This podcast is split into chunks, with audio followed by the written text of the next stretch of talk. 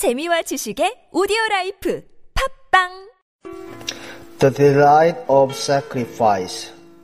2 Corinthians chapter 12 verse 15. I will very gladly spend and be spent for you.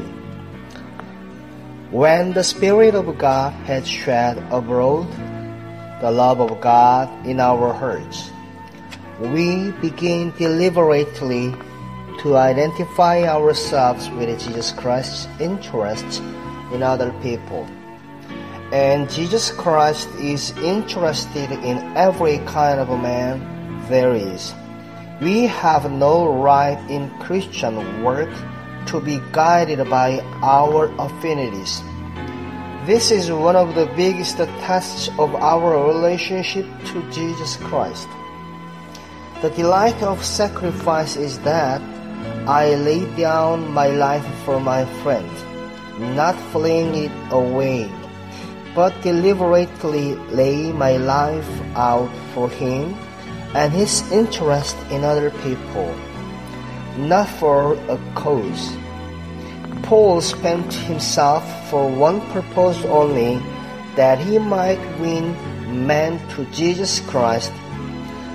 Paul attracted to Jesus all the time, never to himself. I am made all things to all men, that I might by all means save some. When a man says he must develop a holy life alone with God, he is of no more use to his fellow man. He puts himself on a pedestal away from the common run of man. Paul became a sacramental personality.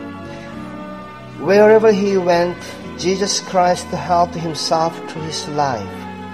Many of us are after our own ends, and Jesus Christ cannot help himself to our lives.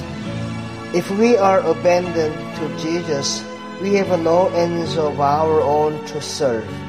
Paul said he knew how to be a doormat without resenting it, because the mainspring of his life was devotion to Jesus. We are apt to be devoted not to Jesus Christ, but to the things which emancipate us spiritually. That was not Paul's motive. I could wish myself were accursed from Christ for my brethren. Wild, extravagant, is it?